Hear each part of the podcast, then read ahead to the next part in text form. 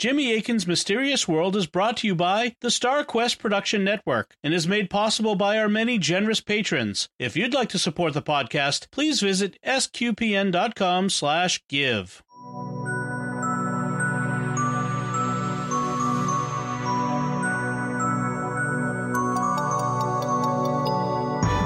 You're listening to episode 68 of Jimmy Akin's Mysterious World, where we look at mysteries from the twin perspectives of faith and reason.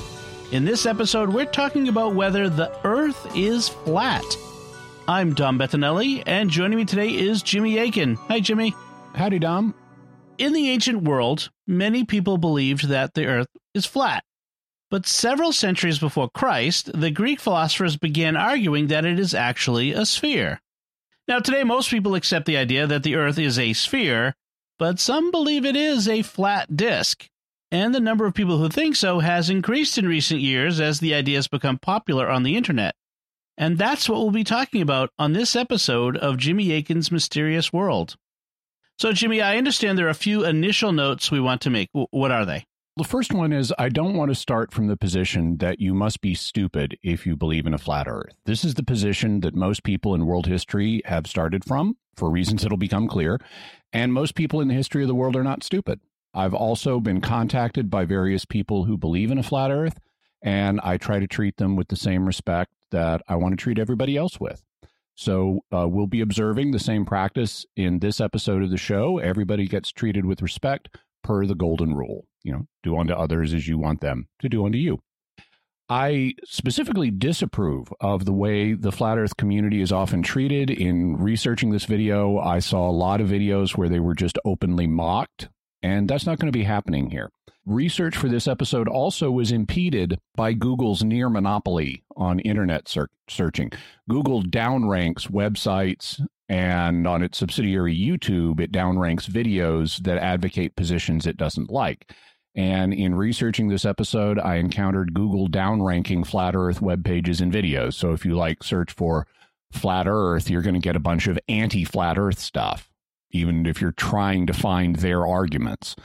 So I hope the flat earth community appreciates the approach we're trying to take here. I would note the flat Earth community has individuals with different viewpoints. They they you know aren't all the same. Uh, they have different views, some of which we'll be exploring. And in prepping this episode, I relied in principle on, or in a in a significant way, on arguments proposed by the Flat Earth Society. They're the most famous group dealing with this subject, and also I used arguments proposed by a gentleman named Mark Sargent who is a famous representative of the of the viewpoint as well, but has some differences with the Flat Earth Society. So, what is the historical background for the flat Earth view? From the perspective of an ordinary person on the surface of the Earth, the Earth appears flat. And from a flat Earth perspective, they'd say, well, that's because it is flat. From a globe Earth perspective, it's because the Earth is so big that a person on the surface can't detect the curve, which is held to be too subtle to see. Uh, either way, many people in the ancient world concluded that the world is flat, though they might differ about the exact shape. For example, some might say it's a disk, others might say it's a square. In the 400s BC, the Greek philosopher Parmenides mentioned the view that the earth is round. He doesn't seem to have been the first person to propose this, but his writings do contain the earliest recorded mention we've got of the idea the earth is a globe. The idea was then endorsed by other Greek philosophers, including Plato and Aristotle.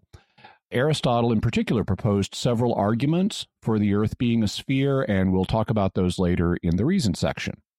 Around 240 BC, the astronomer Eratosthenes in Egypt used the shadow of the sun on the summer solstice to try to calculate the circumference of the Earth, which he said was about a quarter of a million stadia, which is about 11% off the modern estimate of 24,860 miles. Among the educated in the Greco Roman world, the globe Earth idea became the received view.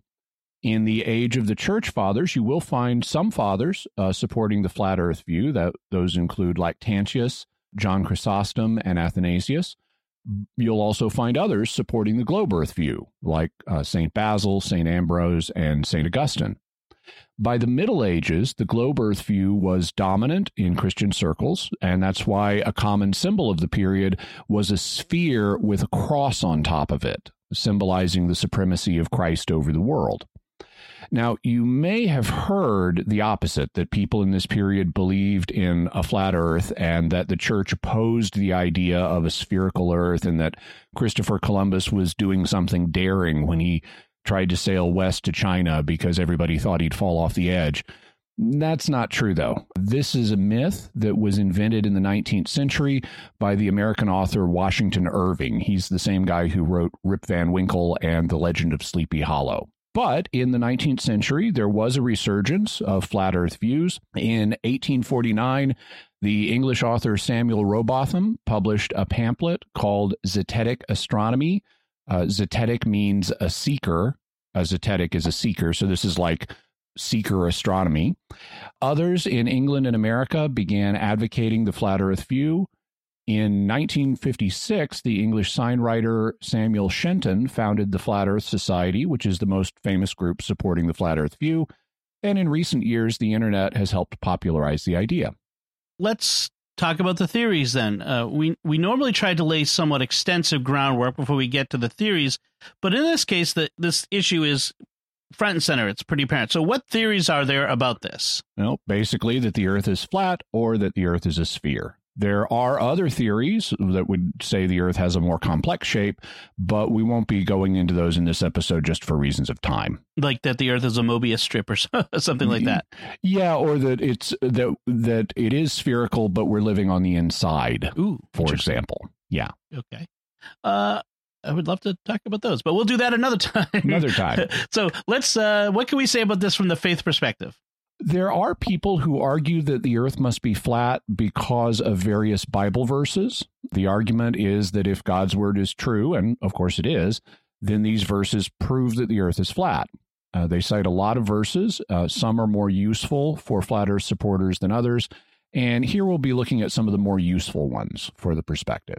Are there Bible verses that say the earth is flat? There aren't any verses that just come out and explicitly say the earth is flat. There's no verse that says the earth is flat. Sometimes flat earth supporters will cite 2 Samuel chapter 11 verse 11 where Uriah the Hittite and his men are camping outdoors. In their own translations, flat earth supporters will sometimes render his remarks as saying that his men are camping on quote the flat earth close quote. But the Hebrew phrase in question, al panei Hasadeh uh, literally means on the face of the open land or in the open field. It doesn't mean flat earth. This is both because panei doesn't mean flat, it means a face or a surface. And obviously, if you think about the shape of your own face, it's not flat. It doesn't have to be, the face doesn't have to be flat. Surfaces don't have to be flat. It's also not referring to the entire earth, just the place where Uriah's men are camping out in like an open area like a field. So, since there aren't any verses that say the earth is flat, what flat earth supporters who use biblical ar- arguments do is point to Bible verses that they take as implying that the earth is flat. Okay. So, uh, what are some of those verses that they use? In Job 38, verses 4 and 5, God asks Job if he was there when he laid the foundation of the earth, suggesting that the earth has a foundation of some kind and it uses uh, this passage uses the verb yasad, which means to lay a foundation. In 1 Samuel 2 8, Hannah says that the Lord has set the earth on its pillars, using the word metsuke, suggesting that pillars are the kind of foundation it has. In Deuteronomy 28:49, Moses says that God will bring a nation against Israel from the end, Ketseh, of the earth, suggesting that the earth ends at some point and has edges. In Isaiah 11:12, the prophet says God will gather the exiles of Judah from the four corners, Arba Kanpot, of the earth, suggesting that the earth is a square with corners. In Genesis 1 6, God says, Let there be a firmament, Rakia, separating the waters above from the waters below, suggesting that the earth is covered with a dome or a bowl. That's what rakia, which is often translated firmament, means. In Psalm 104, uh, verse 5, the psalmist says that God set the earth on its foundations, though the Hebrew actually says he set it in its place, al hamekoneh. Uh, but he goes on to say that it will never be moved, suggesting that it doesn't move through space. Genesis 15:12 refers to the setting sun, suggesting that the sun, not the earth, moves. And Genesis 32:31 refers to the sun rising, again suggesting that the sun moves. There are other passages, but many of them just use the same phrases. We just went over, you know, four corners or ends of the earth or sunrises. We won't be looking at such duplicate passages for reasons of time and also because multiplying examples doesn't fundamentally alter the argument. From a flat earth perspective, if one use of one of these expressions implies the earth is flat, then that proves the matter. And from a globe earth perspective, if one use of an expression doesn't imply the earth is flat, then multiplying additional copies of that expression doesn't prove the matter either because they can all be explained the same way. So just piling up duplicates doesn't really alter the fundamental shape of the argument. So are there Bible verses that globe earth supporters use? Yeah, and in fairness to flat earthers, not all of the verses that globe earth supporters use are, sometimes are good ones. For example, Isaiah 40:22 says that God sits above the circle, hug, of the earth. And I've seen some people say, oh, see, if God's sitting above the circle of the earth, that means the earth is a sphere or a globe. But that's not what Hug means. Uh, a sphere or ball or globe is a three dimensional circle, and Hug just means an ordinary two dimensional circle. Uh, in flat, in fact, flat Earth supporters sometimes use this verse, Isaiah forty twenty two, to argue that the Earth is a flat disk, which actually would better correspond with the idea of God sitting above the hug or circle of the Earth. But there are some verses that are better from a globe Earth perspective. Uh, in fact, Isaiah 40 22, the same verse, goes on to say that God stretches out the heavens like a curtain and spreads them like a tent to dwell in, suggesting that the earth isn't covered by a solid dome or bowl, but by a tent like structure. That's a different image that's being used here than in Genesis. Isaiah 13 13 says that God will shake the earth out of its place, suggesting it doesn't remain in its place forever. Revelation 2011 says that at the great white throne judgment, earth and sky flee from God's presence, again, suggesting that the earth isn't forever unmoved. Job 26 7 says that God hangs the earth upon nothing, suggesting that it's in, that it's suspended in space rather than having a literal foundation. So, very different image than the passages referring to the earth being on a foundation. In Job 26 7, the earth is hung upon nothing. So, it's just like suspended in space. Given the, these two differing uh, sets of verses, how are we to integrate the different understandings that these verses propose? First, we need to realize that the word translated earth in this passage doesn't quite mean what we think of as earth. Uh, the word is eretz, and it means dirt, ground, or land. Uh, it can be used as a reference to all the land everywhere, and thus the whole world, but you can't just assume that every time you encounter it, it's talking about the whole world. You have to ask what land or dirt or ground is in view in a particular verse that uses eretz. Also, we have to ask how literally these different expressions we've looked at are meant to be taken. Most of the passages are drawn from either uh, poetic or symbolic books like Job and the Psalms, which are poetic, or books like Isaiah and Revelation, which are prophetic and are known for using symbols and figures of speech. This means that we have to be on the lookout in considering these passages for non literal modes of expression. The ancients used figures of speech and symbols just as much as we do, if not more.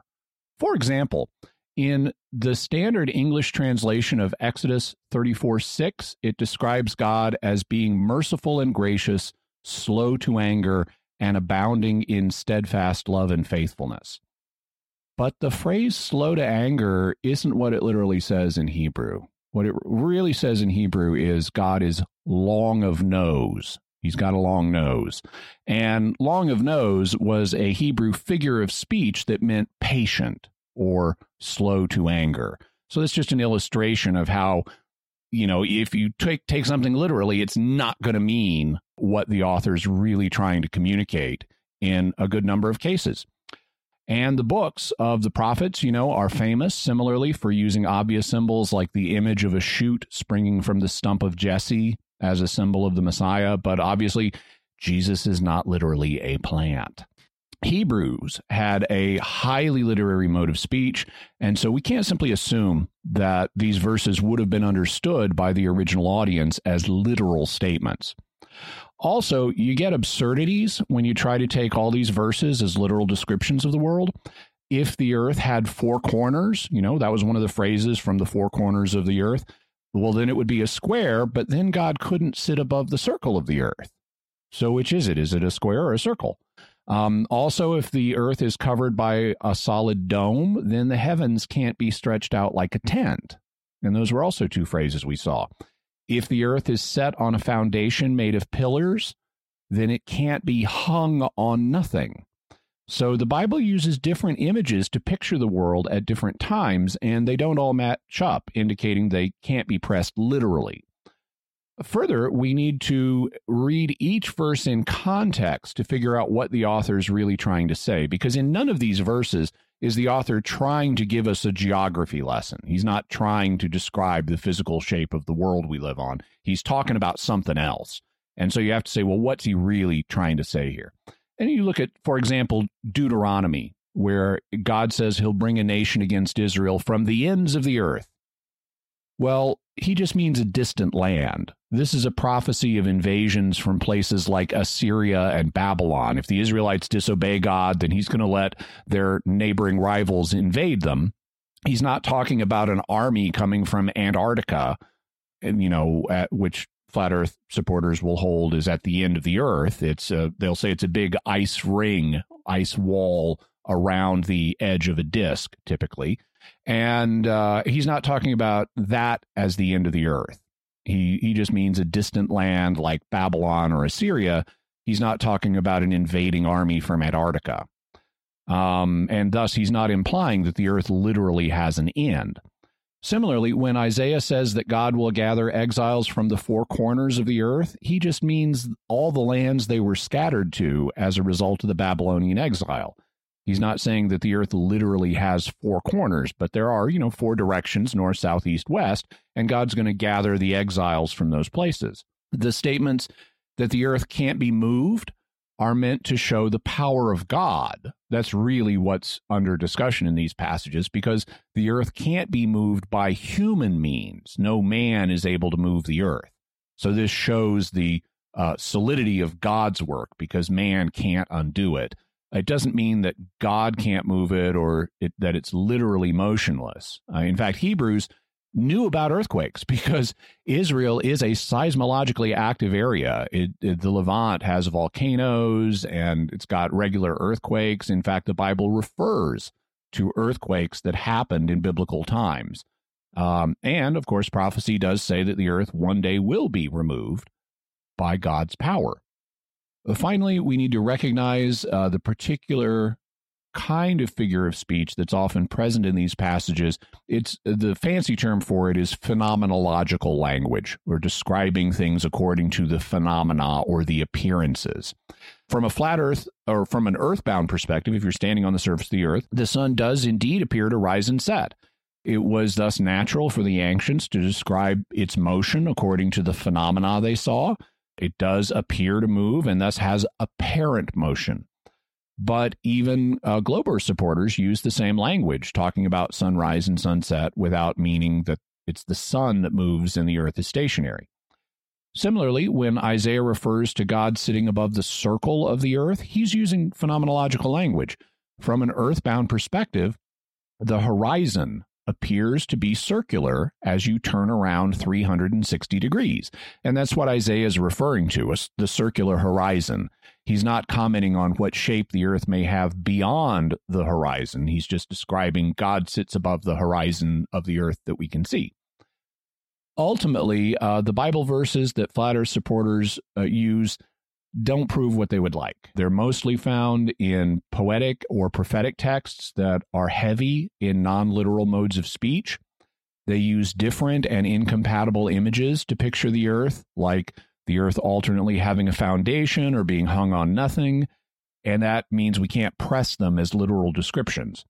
They also use phenomenological language that describes things according to the appearances without being positive assertions that there's no greater reality behind the appearances. So, from the faith perspective, we don't have to be flat earth supporters. No, uh, as the Catechism of the Catholic Church says in paragraph 283, why don't you read that, Dom? Many scientific studies have splendidly enriched our knowledge of the age and dimensions of the cosmos. These discoveries invite us to even greater admiration for the greatness of the Creator prompting us to give him thanks for all his works and for the understanding and wisdom he gives to scholars and researchers. So, from a Catholic perspective, the Church doesn't have any problem with the findings of modern science about the world. All right, that was the faith perspective. What can we say about this from the reason perspective? What evidence do flat earth advocates cite for their perspective? Many start with personal experience. If you go out into a non mountainous region like Kansas or the open ocean and you look around, the surface of the earth around you appears to be flat. In so unless evidence to the contrary emerges, you would be entitled, like most people in world history, to extrapolate the flatness you see and conclude that the earth as a whole is flat. That would be a reasonable conclusion, and many people in history have done just that. But we also need to ask whether the globe Earth hypothesis would account for this effect, and it, it does. The Earth is so huge, with an equatorial circumference of just under 25,000 miles, that its curve on the globe Earth theory would be very, very, very gentle. That would mean that from the perspective of a human standing on its surface, you couldn't see the Earth's curve without precise measuring tools. And even those, in most situations, are going to be thrown off by local variations in the height of the ground, you know, like hills and mountains, or by things that obscure uh, the horizon, like trees and buildings. So this means that both the flat Earth and the globe Earth hypotheses will account for why the Earth looks flat from the perspective of a human standing on its surface. So then, how can we distinguish between the two theories from the reason perspective? People on both sides of the discussion make a large number of arguments, and frankly, far too many for us to list here individually. So, for both Flat Earth supporters and Globe Earth supporters, I apologize if I omit some of your favorite arguments. We need to keep this episode at a reasonable length, so we'll only be able to focus on some of the major arguments that the two perspectives make and, and then discuss those. Okay, so what's one of the major arguments, and how do the two groups view it? Flat Earth supporters often appeal to a series of events known as the Bedford Level Experiment. These or experiments these were carried out on the old bedford river in the united kingdom at various points in the 19th and 20th centuries. Famously one of these experiments was done by a flat earth supporter named samuel rowbotham in 1838 he's the guy that wrote zetetic astronomy the old bedford river has a six mile stretch where it's a straight line which makes it a good place for taking measurements if you look down that straight line path of river. Here's what Rowbotham said about the experiment in Zetetic Astronomy. If the Earth is a globe and is 25,000 English statute miles in circumference, the surface of all standing water must have a certain degree of convexity. Every part must be an arc of a circle. From the summit of any such arc, there will exist a curvature or declination of 8 inches in the first statute mile, in the second mile, the fall will be 32 inches, in the third mile, 72 inches, or 6 feet. After the first few miles, the curvature would be so great that no difficulty could exist in detecting either its actual existence or its proportion. In the county of Cambridge, there is an artificial river or canal called the Old Bedford. It is upwards of 20 miles in length and passes in a straight line through that part of the fens called the Bedford Level. The water is nearly stationary, often completely so, and throughout its entire length has no interruption from locks or water gates of any kind, so that it is in every respect well adapted for ascertaining whether any or what amount of convexity really exists. And when Rowbotham looked down this stretch of river, he didn't see the drop off that was needed according to his calculations. And so he concluded that the Earth is not a sphere. So, how do globe Earth supporters respond to this? By pointing out that Rowbotham made some mistakes in his calculations. First, he used an incorrect formula to compute the curvature of the Earth. The formula he used said that the curvature of the Earth will be 8 inches times the number of miles of distance squared.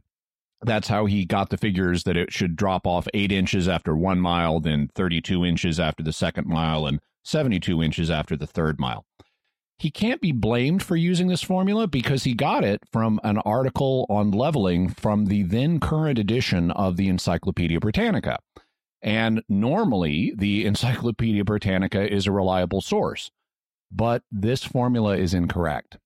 For the curvature to be based on the square of the miles, the Earth would have to be shaped like a parabola, kind of like the top skinny part of an egg, except it would fall away forever with an ever accelerating downward slope with no curving bottom to the egg. And that's not what Globe Earth supporters hold. They hold that it's a sphere. And so the true formula is not based on the square of the distance, but on the cosine of the distance divided by twice the radius of the Earth.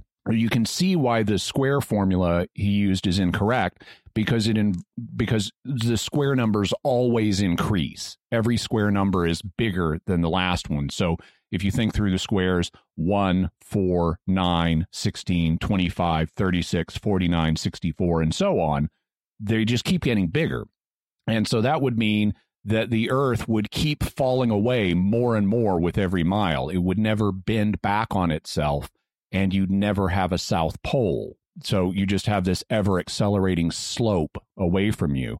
And weirdly, whatever point you were standing on would be the North Pole because and and that would make no sense. I mean, if if I'm here, if I'm in at the old Bedford, and I'm standing here, and the Earth falls away with this amazing accelerating slope f- away from New Bedford, then I would be living on the slope here in San Diego.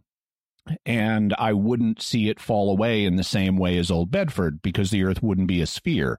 So the, it's clear this formula based on the square of the distance is not accurately describing the shape of a globe Earth. For something that would bend back on itself, you need a mathematical function that oscillates like a sine or a cosine, not a, not square numbers. So to calculate what you'd see looking at the curve of the globe Earth, you need to calculate what's known as the sagitta, or the amount of rise that you would expect between you and a distant point. That would be the hump. The sagitta is the height of the hump of the Earth that should be between you and that distant point as the Earth curves. We'll have the actual sagitta formula in the show notes. You know, it's obviously kind of hard to read it here on the air and have people Wouldn't do any it. good. Right. Yeah, but we'll have it in the show notes. And in examining this, the formula for the sagitta, I didn't take anybody's word on it since their formula, if I just read it on a web page somewhere, it could be just as wrong as the formula that that Rowbotham got. And so I worked my way to this formula. I confirmed it with various websites, but I worked my way to this formula from basic trigonometric principles. So I verified for myself this is correct. The upshot is that you won't see nearly as much curvature as Rowbotham thought you would. After three miles, you would not see the same kind of drop off, and after six miles, you wouldn't see the drop off he predicted. Rowbotham's calculations were also affected by the fact he didn't fully take into account the effect of atmospheric refraction. Refraction is what you see if you like put a spoon or a straw in a glass of water and it looks bent. Uh, mm-hmm. That's because the water bends or refracts the light. Well, the same thing happens with air. It also bends light compared to what light will do in a vacuum. And Rowbotham didn't fully take that into account. So in 1870, the philosopher and naturalist Alfred Russel Wallace, who was a qualified surveyor, reran the experiment with the correct calculations, and his results showed the curvature that you would expect if the Earth is a globe. And similar experiments have shown the same thing. In fact, last year in 2018, I wish I'd known about this at the time. there was a parallel experiment run on another big flat body of water, the Salton Sea, which is just a few miles from where I am in San Diego. It's down in Imperial County. It's the it's America's Dead Sea. It's the lowest body of water in North America. Hmm. And it stinks. And as I know from personal experience, because I've been out there a number of times, and I, if I had known that they were having a flat Earth globe Earth off out at the Salton Sea, I totally would have driven out for that. So they had both flat Earth supporters and globe Earth supporters together running this experiment on the Salton Sea, and the results showed the expected curvature of the Earth. By the way, if you if folks if you go to Google Maps and you Google uh, Old Bedford River, you'll you can look at the street view of that and get a view of the the long straight stretch of the Old Bedford River that Rowbotham was using. So that that's a, a nice illustration of what we're talking about. So cool. what's another of the major arguments that is offered? We wouldn't be doing due diligence if we didn't look at some of the famous arguments that the Greek philosophers in the ancient world proposed. So uh, we'll be looking at several that were proposed by Aristotle, who lived in the 300s BC. In Book 2, Section 14 of his work De Caelo, or On the Heavens, uh, he proposed several arguments, and here's one of them. Its shape must necessarily be spherical, for every portion of Earth has weight until it reaches the center and the jostling of parts greater and smaller would bring about not a waved surface, but rather compression and convergence of part and part until the center is reached. I find this fascinating because even though he didn't have Newton's equations for gravity, Aristotle is essentially making the same argument that many modern people do that the Earth is so big that its gravity, the gravity holding together its parts, will naturally pull them into a round spherical shape. Mm. And here we have Aristotle making exactly that argument 2,300 years ago. So, how do flat Earth uh, supporters respond to this argument? From reading different flat Earth authors, it seems that they generally deny the theory of gravity, that objects with mass naturally attract each other. They then replace gravity with something else, such as uh, a hypothesis that objects naturally fall down and only down, not towards another object that has mass. So, for example, if you drop an apple on Isaac Newton's on Isaac Newton's head and it falls down, it isn't falling towards the Earth because the Earth has mass. It's just falling down with respect to a universal frame of reference, and Isaac Newton's head and the Earth just happen to be lower in that frame of reference. So it's not the Earth's gravity and the apple that are pulling on each other. It's just things fall down. This means that flat earthers need to reject major components of the last 300 years of physics. They need to reject both Newtonian physics and Einsteinian physics, since uh, both deal extensively with the theory of gravity. Uh, this also has big implications for astronomy because Newton's and Einstein's equations for gravity describe the motion and formation of planets, stars, and galaxies.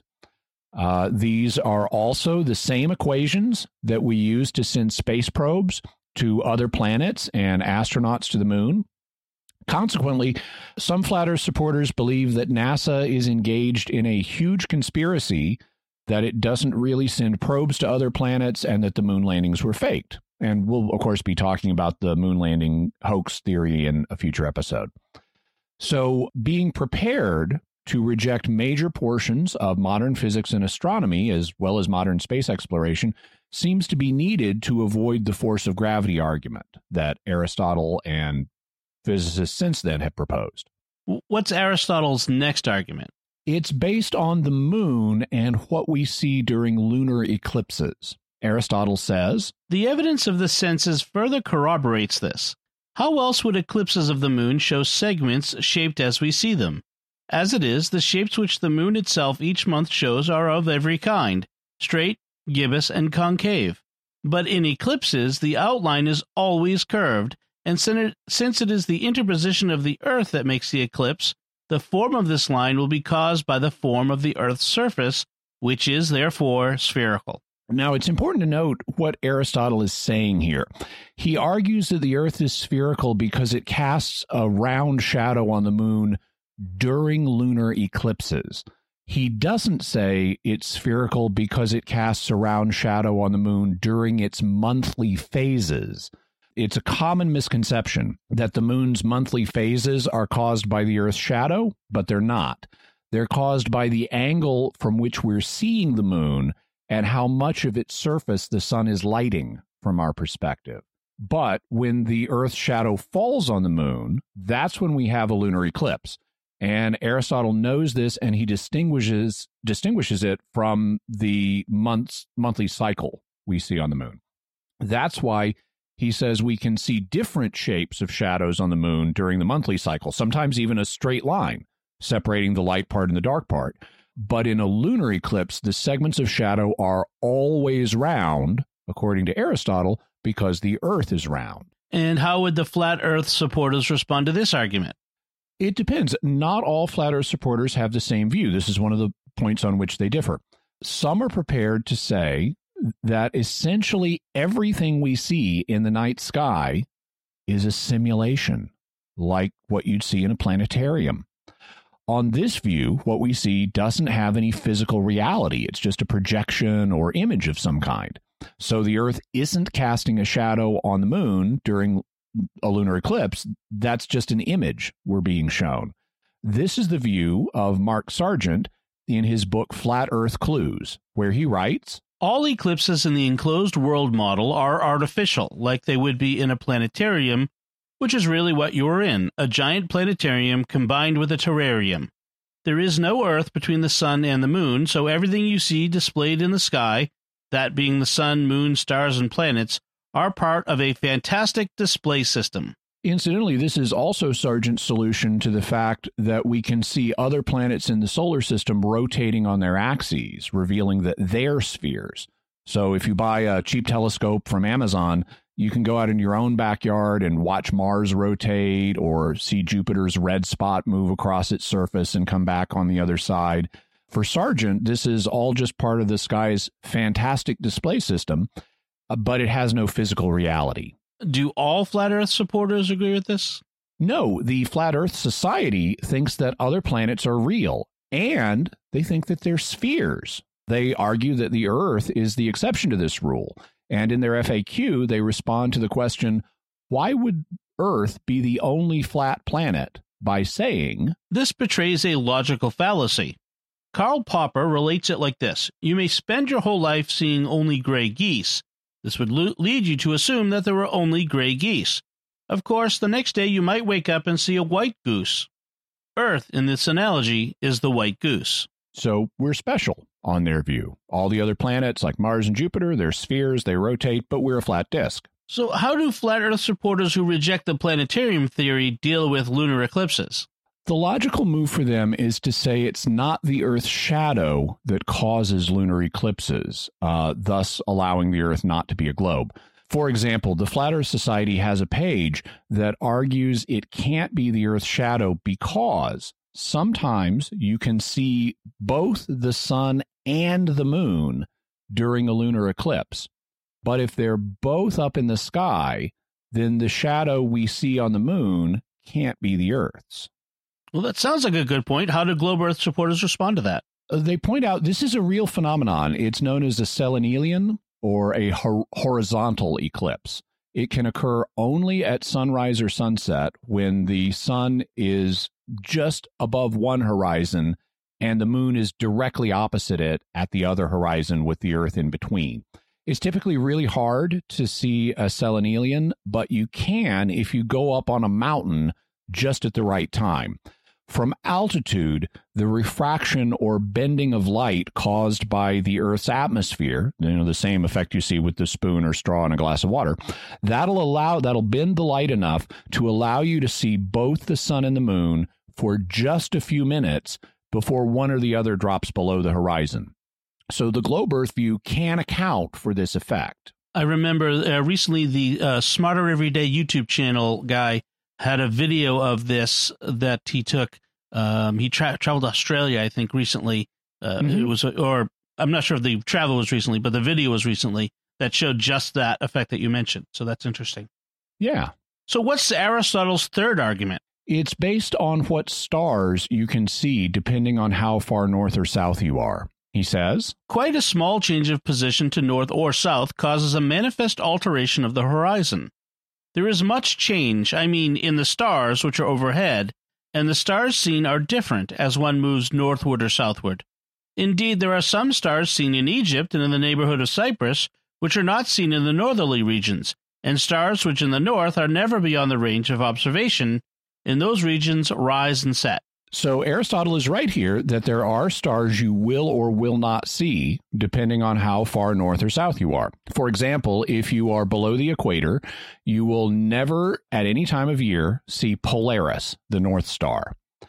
Similarly, if you're north of 40 degrees above the equator, you can't see Alpha Centauri, the closest star to our own solar system, because Centaurus is a southern constellation. That means our Canadian friends are out of luck because Canada is above 40 degrees north latitude. And I hate to break it to you, Dom, but Boston is at 42 degrees north latitude, so you can't see it either from there. Oh, but, yeah, but fortunately, at 33 degrees north latitude here in San Diego, I can see it at least during part of the year. Aristotle's argument regarding stars is part of a more general issue, which we can call the horizon problem. So, what's the horizon problem? Basically, on a globe Earth, you would see things sink below the horizon, and the curvature of the Earth would block them from your view. As they sink, the horizon would cut them in half, and then you wouldn't see them at all once they fell below it. Now, Aristotle's argument about stars deals with the case of how far north or south you are, keeps them below the horizon and thus unviewable from certain locations. It doesn't really deal with them being cut in half as they sink below the horizon because stars are too small in the sky to really see them cut in half as they sink. I mean, they just they're so small that just blip and then they're gone when right. they go under the horizon. But other things are big enough and close enough to see them get cut in half. A famous argument is that if you're out in the open ocean and you see a ship sailing away from you, the ship doesn't just dwindle in the distance. The bottom part of it vanishes first so that you'll still see the top of its mast even after you can't see the body of the boat because the curvature is blocking the bottom of the boat from your view. Similarly, if you're sailing towards a big city, you'll see the tops of the tallest buildings come up over the horizon before you can see the bottoms of the buildings. Or if you're watching the sun or the moon, either rise or set, you'll see them cut in half by the horizon as they go up or down. But you wouldn't see those things on a flat Earth. Instead, you'd see a ship sailing away from you progressively shrink as it got farther away, but you wouldn't see it cut in half by the horizon. Conversely, you'd see the buildings in a distant city grow in size, but you'd see the whole of the buildings all at once, not just the tops. And you would similarly expect the sun and the moon to get larger or smaller, but not cut in half as they rise or set. So, how do flat Earth supporters respond to this? In different ways, depending on the case. In the case of ships vanishing over the horizon or buildings coming up over it, they often deny that this is what happens. Uh, here's what Mark Sargent has to say about things disappearing over the horizon. They don't. They just reach the vanishing point of your natural vision. There's some great footage online of boats that can't be seen with the naked eye, but become visible once the zoom is activated. Then they disappear past the limits of the zoom, and yet another camera can reacquire the ship. This isn't possible with what we are told about the curve. And here's what he has to say about the sun and the moon rising and setting. The sun and the moon do not set in the enclosed world model. They just move further away from you, continuing their very long circle above the disk. Now, you might raise an objection at this point and say that if the sun and the moon just moved further away, they would just grow and shrink in the sky, but they wouldn't vanish. You know, you might see a little spark for the sun as it moves really distant, but it'll never really vanish. I can think of two responses that someone coming from the flat earth perspective might make. First, if the sun and the moon were small enough you know, they might just shrink to the point you couldn't see them, like a ship or a building in the distance. Or, second, they might be like spotlights shining down on particular areas, but not visible if you're not under them. You know, how if you see a spotlight shining down from, say, an auditorium ceiling from the right angle, you don't see the light itself because you're, you're viewing it from the side, but the people who are standing directly under the spotlight could see the light. You might address this later on in Mhm. your notes, but two things come to mind. One, do some flat Earth uh, supporters believe that the sun and the moon go underneath the disk and come up the other side? Uh, my understanding is some of them do, but Not necessarily a mainstream or large. Yeah, so there's a problem with that, which uh, which I do mention a little bit later on. The problem with that is if that was what happened, then it would be night for everyone on the Earth at the same time Okay. that's a- because the sun would be below the Earth, so nobody would have daytime, and all, the other thing that comes to mind is And- if and and sunset would happen at the same moment, and sunrise would happen at the same moment for everyone. That's right. Okay. Uh, the other thing that came to mind was someone standing at the North Pole or the South Pole from a globe Earth supporter's point of view at the right time of year would see the sun go around the horizon, as they say, and would not necessarily behave in this way, right? The getting smaller. Yes, from a globe Earth perspective. Okay. But for now, let's let's look Yes. at yeah. the Let's let's from move on for perspective. right. Right. I just uh, those came to mind. So, and we can bring them up later. How well do flat Earth responses to the horizon problem work? I, I don't think they're successful. You will find pictures on the internet that flat Earth supporters use to argue that ships and buildings don't really vanish or appear over the horizon. You can find situations where the use of a telephoto lens or where atmospheric refraction, that bending of the light, will help keep an object in view longer than you'd expect if you didn't take that into account. But these are cases where the object isn't so far away that the horizon is having a clear effect. On the other hand, there are cases where if the object is big enough and far enough away, you will clearly see the top of a ship or the top of a building peeking up over the horizon when you can't see the bottom of it. The horizon effect on the sun and the moon is even more striking. They're very big and they're very far away, and they are clearly cut in half by the horizon. If you're in a flat place, like out on the ocean or whatever, and you watch the sun come up, or even in Kansas, you will at first see the light of the sun peeking over the horizon, but you won't see the solar disk. So King Akhenaten is going to be very disappointed. but then you will see the solar disk or Aten start to peek up over the horizon. Then you'll see a larger and larger portion of the disk. And then finally, you'll see the whole sun. But that's not what you'd see on a flat Earth model. If the sun and the moon were small enough to vanish in the distance but stayed above the horizon, then we'd see them dwindle to tiny dots or expand from tiny dots, but we wouldn't see them cut in half. If they were like spotlights shining down, then you'd see them at progressively more tilted angles as they moved away or less tilted angles as they moved closer. This would mean that at dawn, you'd first see a thin little line for the sun that then became a narrow oval and then a thicker oval and then an almost circle and then a full circle. Uh, just like you'd see a spotlight as an oval if you're looking towards it at an angle in the distance. But you wouldn't see it as a full circle that is cut in half by the horizon.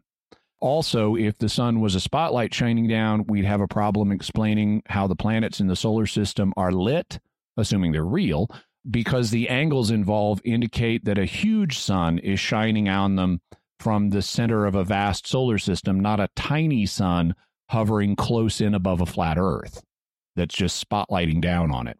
In fact, I don't see how the planetarium model of the sky that uh, Mark Sargent advocates would account for this because if you're seeing the sun cut in half by the horizon, then everyone in the world should see the sun cut in half by the horizon since we'd all just being this, be seeing the same projected image from the sky just from different distances. Right. And again, sunrise and sunset would happen for everyone in the world, everyone in the world at the same moment. So thus far, we've been focusing largely on arguments that people in the ancient world could have made. But today, we can fly high above the Earth in airplanes and spacecraft. So if the Earth is a globe, then at some altitude, its curvature should become obvious, and people could get in planes and just fly up and observe it. What has our ability to reach these altitudes revealed?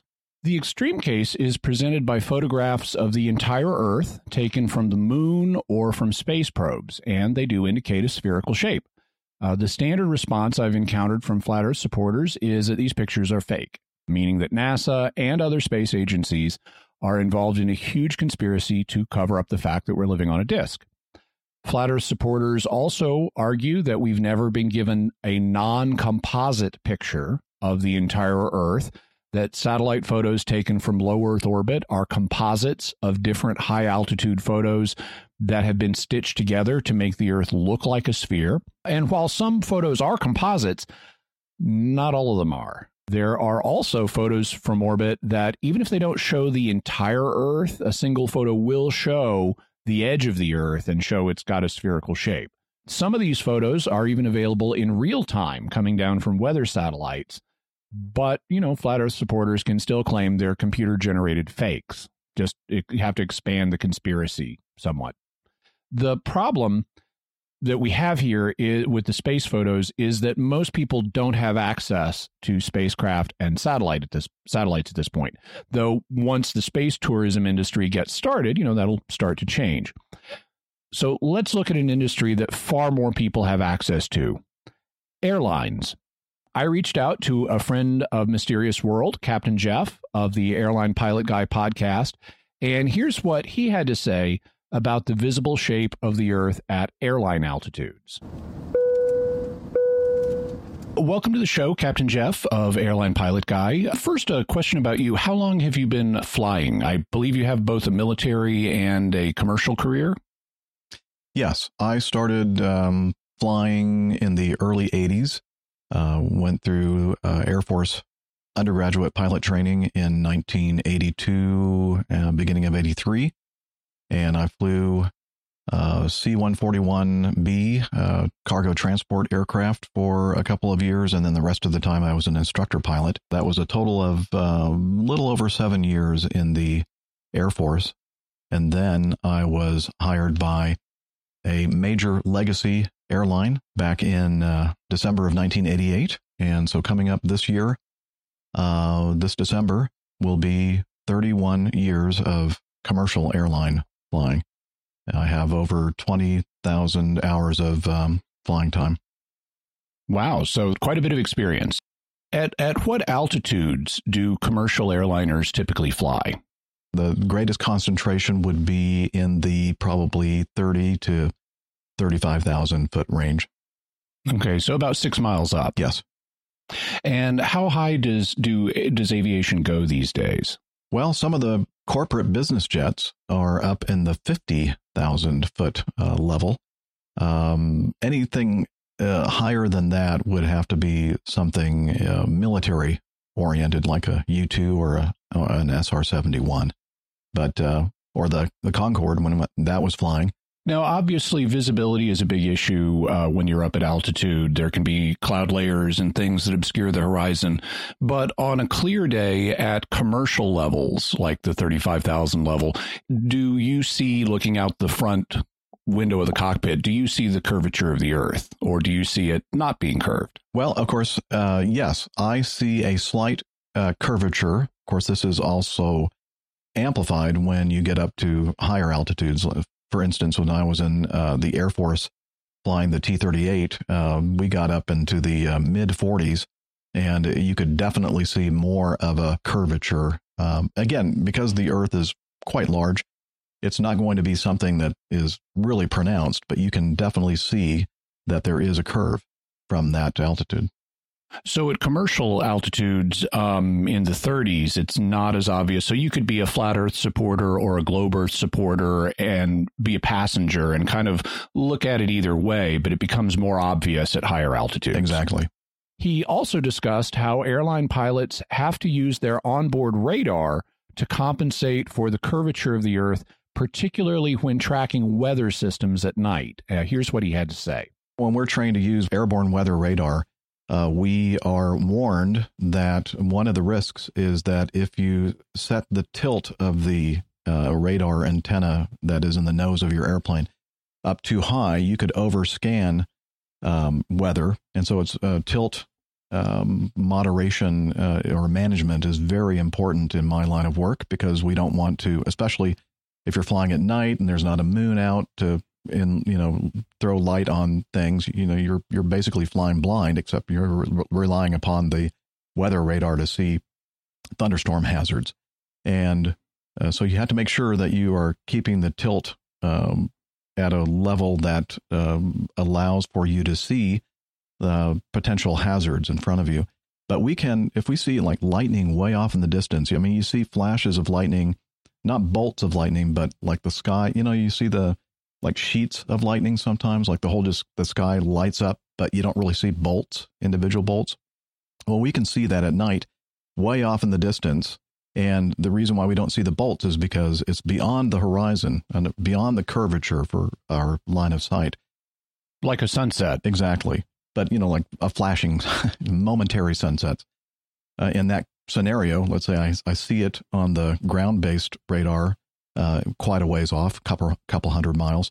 I see the flashes in the sky, but I can't actually see the thunderstorms themselves or the lightning bolts coming from the thunderstorm until we get a little bit closer. And we're now, you know, the, the curvature of the earth is such that my line of sight is now I can see that thunderstorm hazard. So as as you're flying, you can see that there's something over the horizon, but the curvature of the Earth is blocking it from you. And then as you get closer, you no longer have that big hump of Earth in front of you exactly. anymore, and so you can see it now. That is that is correct. So, based on Captain Jeff's experience, the curvature of the Earth is real and can be detected from the altitudes that commercial and military planes get up to. Are there other problems with the flat Earth model? One has to do with circumnavigating the planet or traveling around it. Flat Earth supporters frequently hold that the, as we mentioned, that the Earth is a flat disk, and at the center of the disk we have the North Pole, but there is no South Pole. Instead, there's a vast ice wall at the edge of the disk. And this is what Antarctica is. It's not a compact continent, but it's a huge ring stretching around the entire disk of the Earth. And you can see that in the cover art for this episode. Uh, so, what does it mean to circumnavigate the planet if it's not a globe? How can you start in one spot, travel in one direction, and come back to the same spot? According to the Flat Earth Society's FAQ page, circumnavigation of the Earth is simply traveling a circular path around the North Pole. So, if you were one mile from the North Pole and you circumnavigated, you'd make a really small circle, just over six miles in uh, circumference based on the 2 pi r formula we all learned in geometry class. If you were 10 miles away from the North Pole, you'd fly in a circle just under 63 miles in circumference, and the distances would keep getting bigger the farther away from the North Pole you were and the closer to the Antarctic ice wall you were. And are there any problems with that? I can think of two. Uh, the first is that you aren't really traveling in a straight line if you do this. I mean, think about being one mile from the North Pole. If a plane was flying from west to east, you know, towards the rising sun, the pilot would have to keep turning left to make that tight six mile circle. So he's not really traveling in one direction or a straight line. He has to keep turning and he'd have to make a conscious act. He'd have to take conscious action periodically to turn left to keep coming back to the same spot. And that would be true uh, no matter how far away from the North Pole you were. In order to do a circumnavigation, a pilot would have to keep turning left. Uh, the same thing would be true if you were flying between two cities that are on the same latitude. For example, uh, San Francisco, California, and Richmond, Virginia are both about at the 37th and a half degree latitude north of the equator. And so, if your pilot was flying between those two cities, he'd have to make these leftward adjustments to his course to fly on the 37th and a half parallel to get from San Francisco to Richmond. And if he didn't make those, if he just went straight between one city and the other, then in the middle of the trip, he'd find himself too far north. Uh, he'd maybe find himself over South Dakota instead of Kansas. And he would notice that because he's he's not following that parallel, he's just cutting straight across, so he's going to go across a more northerly region. So I asked Captain Jeff about this, and here's that part of our conversation. On a flat Earth, uh, circumnavigating the world would mean flying in a circle around the North Pole. So if you were a mile from the North Pole, then based on the 2 pi r formula we all learned, you'd have to fly in a six mile circle. And if you were flying from west to east, then you would have to, as a pilot, keep turning left or to the port in order to make that six mile turn. Otherwise, you just keep flying away from the North Pole. Am I right about that? You'd have to turn in this circle? Yes. Okay. So, so the same thing would be true if you're at some greater distance and if you were flying due east along some uh, latitude, along some parallel, like if you were traveling along the 37th parallel, say from San Francisco, California to Richmond, Virginia, both of which are about at the 37th and a half parallel, you'd have to do the same thing. You'd have to keep turning left in order to make that circle and stay on that parallel around the North Pole. If you didn't, then in the middle of the trip, you'd notice, wait, I'm too far north. I'm not over Kansas. I'm over South Dakota or something. Mm-hmm. When you fly long distances, and I know you do, but when you fly long distances along a parallel, do you or other pilots do you have to make these leftward or portward turns or do you notice if you don't that you're too far north if we were to say fly from san francisco if we received clearance which probably would never receive uh, direct from san francisco to richmond virginia on the 37th parallel unless it's in the middle of the night and there's hardly any other traffic they may clear you as soon as you're up at uh, cruise altitude they may say proceed direct to richmond and when if that happens the true heading uh, would be constant uh, throughout your track from the San Francisco area to Richmond. So you're not you're not adjusting the direction to fly in a circle. Right, you're not. And you don't look out in the middle of the trip and say, "Wait, I'm over a state that's too far north." Right. That is correct. So that's one problem with the flat earth model. Uh, pilots say they don't adjust course to stay on a certain parallel and they don't find themselves over the wrong area when they don't adjust their course. All right. So, what's the second problem with circumnavigating the planet? It has to do with travel distances in what globe Earth supporters call the northern and southern hemispheres. On a globe Earth, the longest circumnavigation is going to be at the equator. That's why in episode 66, Amelia Earhart wanted to fly as close to the equator as she could so that her circumnavigation would be longer than anybody else's. But on a flat Earth, points below the equator or farther from the North Pole are going to take longer to circumnavigate. To do the longest circumnavigation, you'd want to fly as close to the Antarctic ice wall as possible. This got me to thinking about the distances involved in circumnavigating in the northern and southern hemispheres. I ran the numbers, and if you pick a random point in the southern hemisphere, it will on average be three times farther away from the North Pole than a random spot in the Northern Hemisphere. So you think about that. If you're at the North Pole, you're zero miles from the North Pole. If you travel halfway to the equator, you're 3,000 miles from the North Pole. If you travel to the equator, you're about 6,000 miles from the North Pole. Halfway past the equator, you're 9,000 miles from the North Pole.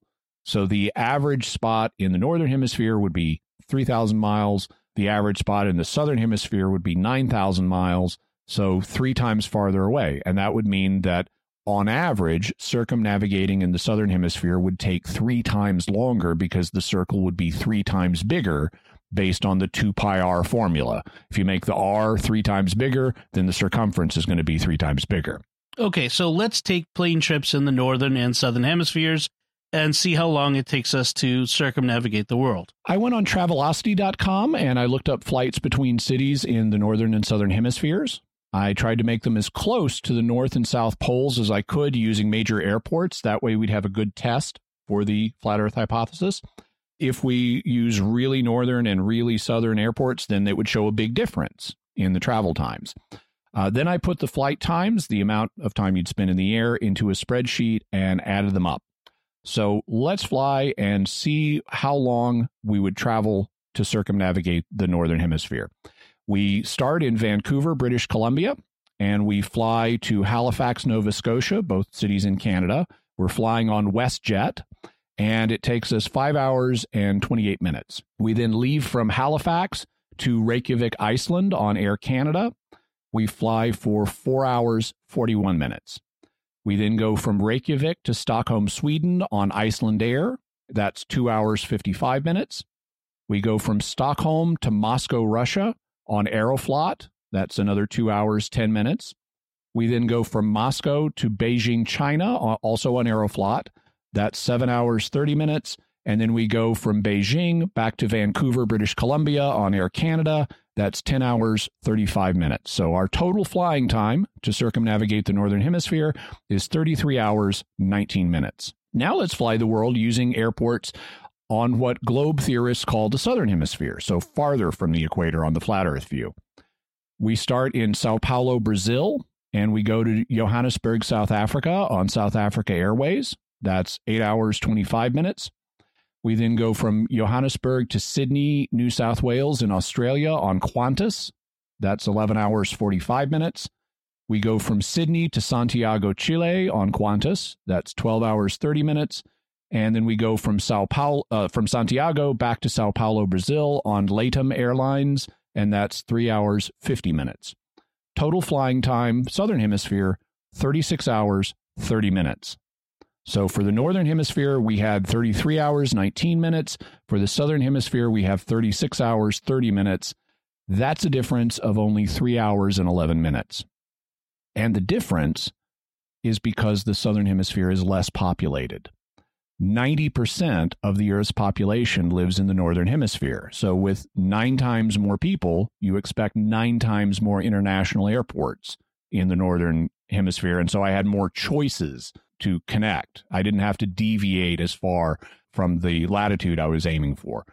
But in the southern hemisphere, the population's less, there are fewer international airports, and I just could not avoid Sao Paulo, Brazil.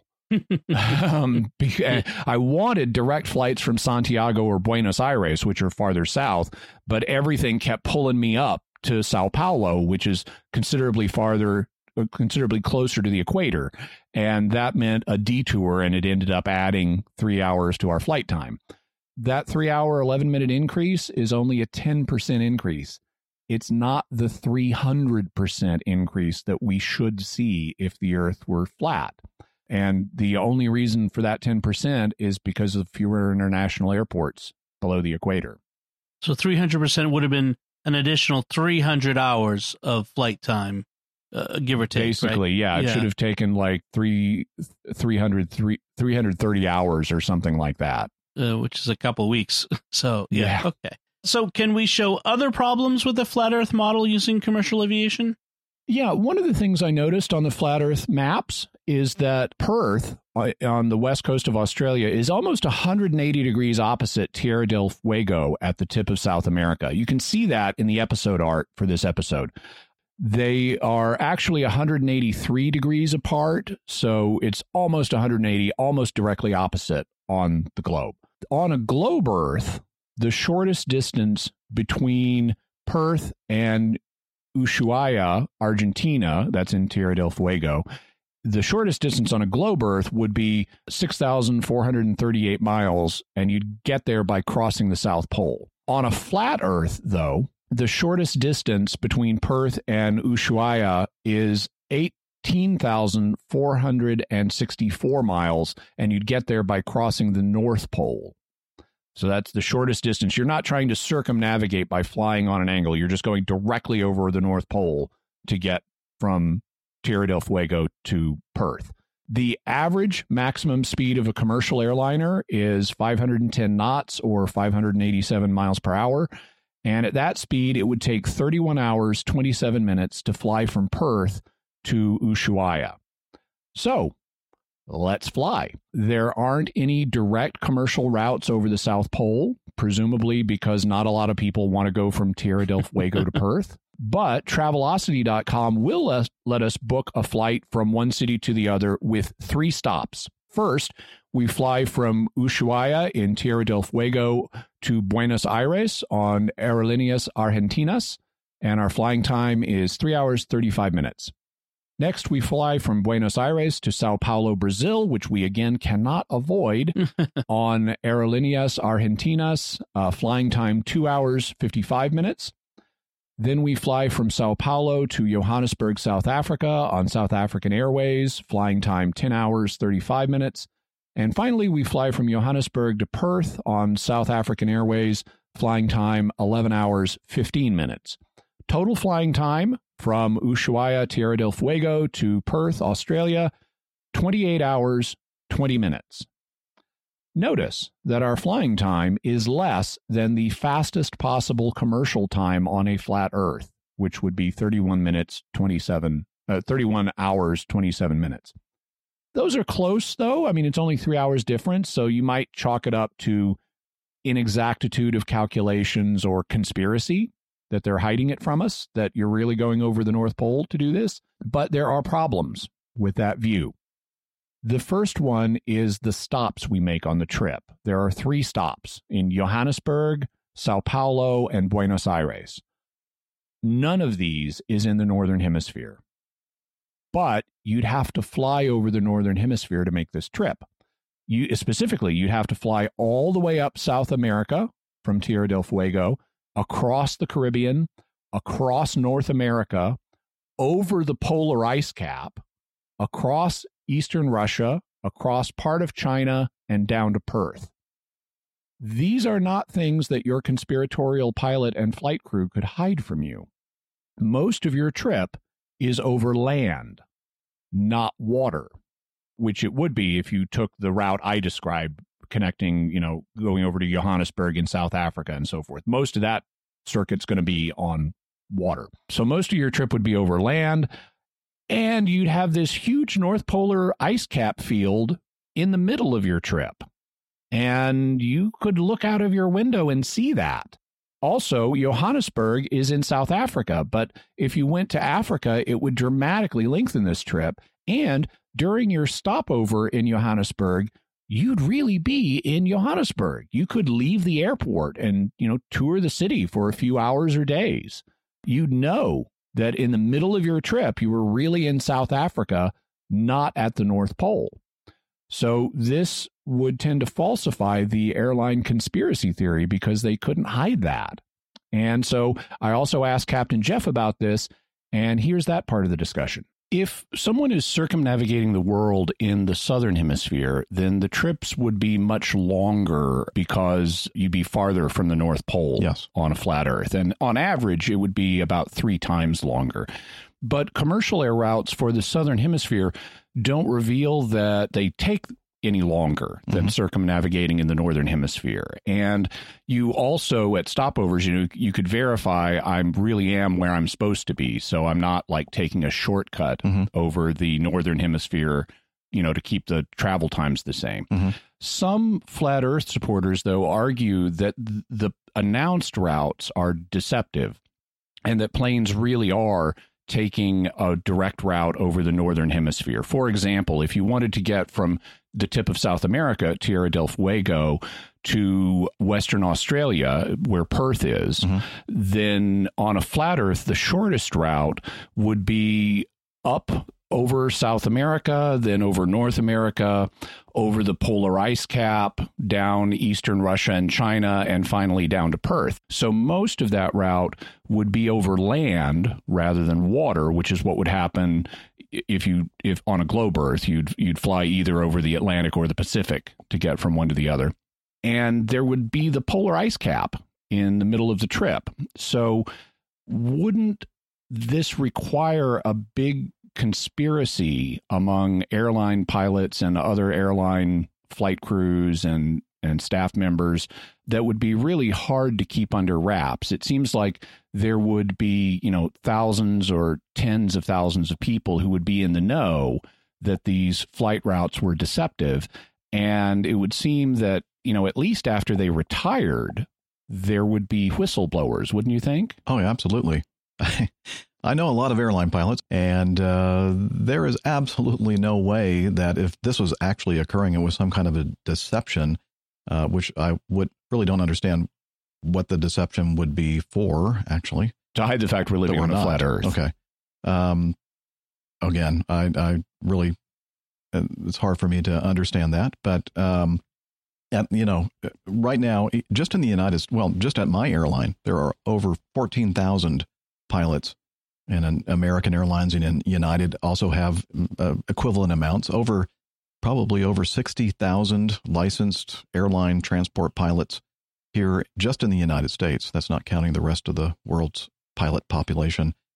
Among that number, you know, uh, it, no one coming out and saying that this is actually what's happening and we're this is all a big deception, uh, yeah, I find that highly implausible. Yeah, implausible. Thank you. Good word. Mm-hmm. Yeah. So, wouldn't passengers notice that they're flying over land rather than water and then spot the polar ice cap in the middle of the journey and know that the route was bogus? Mm-hmm. I mean, that's something that it, you, even if you're not a pilot looking out the front window, you could look out the side windows mm-hmm. and see, hey, there's a lot of land down there, and now there's a polar ice cap, and now there's more land. Right. Yeah, exactly. Excellent. So, Jimmy, what is your bottom line on all of this? As I hope this episode reveals, I wanted to give Flat Earth supporters a fair shake, just like I want to give everybody else a fair shake. But ultimately, the arguments for their position don't work. To adhere to a flat Earth model, you'd have to reject too much. You have to reject the idea of gravity, including Newton's and Einstein's equations, which have been repeatedly verified, including by high school and college students in their physics labs you'd have to either say that the night sky is a colossal projection or that for no clear reason, Earth is the only planet that's not flat. That is uh, flat. Th- that is flat. You thus have to reject major parts of physics and astronomy. You'd have to reject easily verifiable facts like the fact that the horizon really does cut things in half, like the sun when they sink or ri- below it or rise above it. You'd have to imagine that there are colossal conspiracies involving tens of or hundreds of thousands of people involving the airline industry and all the space agencies that different countries have, you'd have to reject the fact that it's possible to fly around the southern hemisphere in the same time it takes to go around the northern hemisphere. And you'd have to reject the fact that you can fly from Perth to Tierra del Fuego in 28 hours without crossing North America or the North Polar ice cap. And that's just too much for me to reject. Occam's razor tells us to accept the simplest solution, and the simplest solution is that the Earth is a globe. And I'll let Captain Jeff have the last word today. How confident are you, based on your now three decades of service as a military and commercial pilot, how confident are you that the Earth is a globe rather than flat? I would say 100% confident that it is a globe. In my experience, as you said, almost four decades now coming up. Oh, right. Um, that uh, I've been flying. It is very clear to me, and I'm 100% confident that we are living on a sphere. Okay. Well, thank you very much for joining us, Captain Jeff. You're very welcome. It was my pleasure. All right. Uh, thank you, Captain Jeff, and thank you, Jimmy, for all of that that wonderful analysis. Uh, it's really I never thought of it, and you know, to given this a fair shake, the flat Earth, and I'm glad you did so because it really it, it, it helped. Even though I wasn't a flat Earth supporter before, uh, I, I, I think having that information is an education in itself, and I appreciate that. So uh, I'm really grateful. Uh, what are the further resources we can offer to listeners who want to find out more about this? The first one is we'll have in the show notes the formula for calculate the correct formula for calculating a sagitta uh, based on the cosine function instead of the square function. We'll also have Nathan Roberts' book, The Doctrine of the Shape of the Earth, which focuses on religious arguments. We'll have Mark Sargent's book, Flat Earth Clues. We'll have Gordon Brooks's book, who he's a Globe Earth supporter, so his book is called The Earth is Not Flat. Uh, we'll have an article from popsci.com called 10 Easy Ways You Can Tell for Yourself That the Earth is Not Flat. We'll have a link to the Flat Earth Society's homepage so you can see what they have to say. We'll have a link to Mark Sargent's YouTube channel so you can see what he has to say.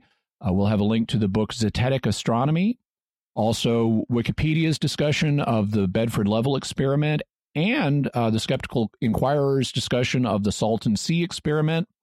We'll have articles on atmospheric refraction. We'll have a calculator for calculating sagittas. We'll have a um, a counterproof of the eight inches per mile squared formula that uh, was used at the Bedford level.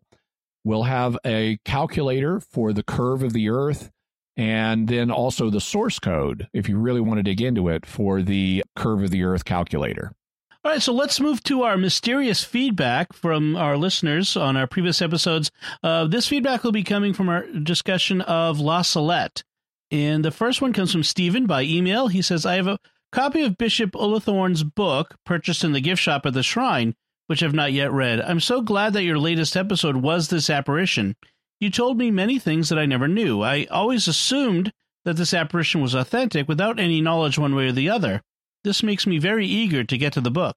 Yeah, and uh, hope you like the book, uh, Stephen. Bishop Ullathorne is a supporter of La Salette. He's a big supporter of it. So he takes a somewhat more positive approach than the conclu- than the conclusion we arrived at. But by all means, uh, everybody's arguments need to be considered. So do check his out. Kathy on Facebook writes, This was an excellent episode, very fair and honest, as Jimmy's always is. It was fascinating hearing all that goes into making judgments about such events.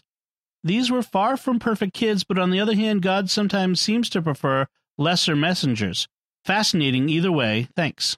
And thank you, Kathy. I was really uh, pleased and gratified at how positive the feedback we got on this episode was because since we couldn't come to a fully positive conclusion and say, yeah, La Salette definitely go, go, go, I was concerned that, you know, people might have a negative reaction to that. But I, I guess in trying to be fair and balanced, we've attracted a fair and balanced audience and, and they appreciated the approach we took. At the risk of pandering, I think we have the best audience. uh, Adam Hovey on YouTube writes, I have a question. What would you say to the people that claim Marian apparitions are satanic and the like? I'm Catholic, so obviously I don't believe that, even though I do believe some of the purported apparitions are false, like Bayside. So I think it depends on a couple of things. One of them is there are people, and this is particularly true in the Protestant community, there are people who just don't believe in Marian apparitions, and their first thought is going to be to attribute Marian apparitions to Satan. Frankly, I'm like, well, why not hoax? That's an option too, uh, or imagination. You know, there are several options. Don't automatically go for the devil. There's, the, I mean, there's multiple sources of error in the world, and he's just one of them. Don't give him too much credit. But really it's for theological reasons. It's because they have a, they don't agree with the Catholic faith, and so any supernatural phenomenon that would tend to support the Catholic faith must be part of a deception. And it's natural from that point to attribute the deception to Satan. So that's why that phenomenon happens. It's just a straightforward deduction on their part. Having said that, you know, there is such a thing as a false revelation that comes from the devil. Uh, we hear, we read about this in the New Testament on more than one occasion. You know, St. Paul talks about how we need to test the spirits because not every spirit is from God. And also, we're told the devil clothes himself as an angel of light. And so, you know, there is such a thing as a demonic revelation. We got to be on our watch about it. All right, so Father Jeff on Facebook writes, I noticed you mentioned that Lourdes occurred short, shortly after this. One of the reasons the Sisters of Nevers were so strict with St. Bernadette was that they knew what had happened with Melanie, who had already left at least one convent, and were determined not to let it happen to Bernadette. Thank you, Father Jeff. That's an interesting perspective. I hadn't heard that, but that certainly could shed light on what happened with the apparition at Lourdes. The Internet Peasant writes on YouTube, I'll always remember Marjoe Gortner from Starcrash. Yeah, Marjoe Gortner, uh, who we mentioned in this episode, was a religious charlatan who then outed himself and did a documentary about himself as a charlatan and then became an actor and starred in the sci fi camp fest Starcrash, which, if you're interested in Starcrash, you might want to check out the Mystery Science Theater 3000 episode on it that came out on Netflix a couple of years ago. And you can see Marjoe Gortner and the rest of the sci-fi schlock extravaganza with added commentary from the Mystery Science Theater crew. Oh my, that's just like a a mashup of so many uh, great things. yeah. Uh, Cody and Elijah write by email, "My son and I love listening to Jimmy Akin's Mysterious World. Anytime we're in the car, we listen together and have some great conversations about your show topics. He turned 8 last week and had a little birthday money. He decided to donate it to SQPN. Keep up the good work." Wow, that is so awesome. Yes, very um, humbling too. yeah, that that someone who's eight would want to support the show in that way with their birthday money. All I can say is happy birthday and thank you so much. What a what a great kid and keep listening. Hope you enjoy the show mm. and thank you. Just thank you so much. Yeah, my eight year old son Anthony loves it too. So uh, that's great. Jimmy, what are some mysterious headlines for the listeners this week? Well, since this week we were looking at a scientific mystery of, you know, whether the earth is flat or spherical, I thought we'd look at a couple of scientific mysteries for mysterious headlines. The first is a woman's blood turns blue. Mm. And not not because she marries into a royal family, literally blue. Wow. And so we have an article on why that happened. Also, gut bacteria can make people drunk without them drinking alcohol. Uh, there is a, a condition known as auto brewery syndrome where your gut bacteria will metabolize things into alcohol inside of you. wow. that, so, that seems like seems like a cost savings. Well, yes, it- unfortunately, it is real alcohol, and so it can cause liver damage if gut if Oh. auto brewery syndrome gets out of hand. Yeah, that's right. That's right. I make a joke, but uh, yeah, it's serious.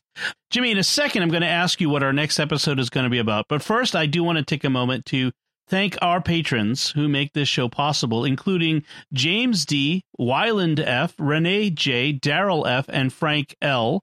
Their generous donations at sqpn.com slash give make it possible for us to continue Jimmy Akin's Mysterious World and all the shows at StarQuest. You can join them, like Cody and Elijah did, by visiting sqpn.com slash give. So, Jimmy, what is our next episode going to be about?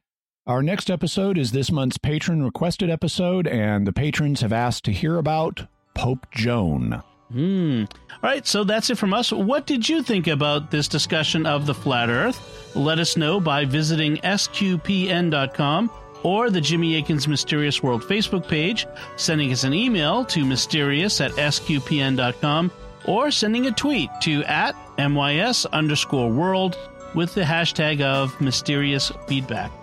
Be sure to check out the Mysterious World bookstore at mysteriousworldstore.com for links to all the books and videos that Jimmy mentions in the show. And all your purchases there help support the show, and uh, we get a little portion of it, and it helps us uh, continue. You can find links to Jimmy's resources from our discussion and links to the mysterious headlines on our show notes at sqpn.com slash mysterious. Until next time, Jimmy Akin, thank you for exploring with us our mysterious world. Thanks, Dom. And once again, I'm Dom Bettinelli. Thank you for listening to Jimmy Akin's Mysterious World on StarQuest.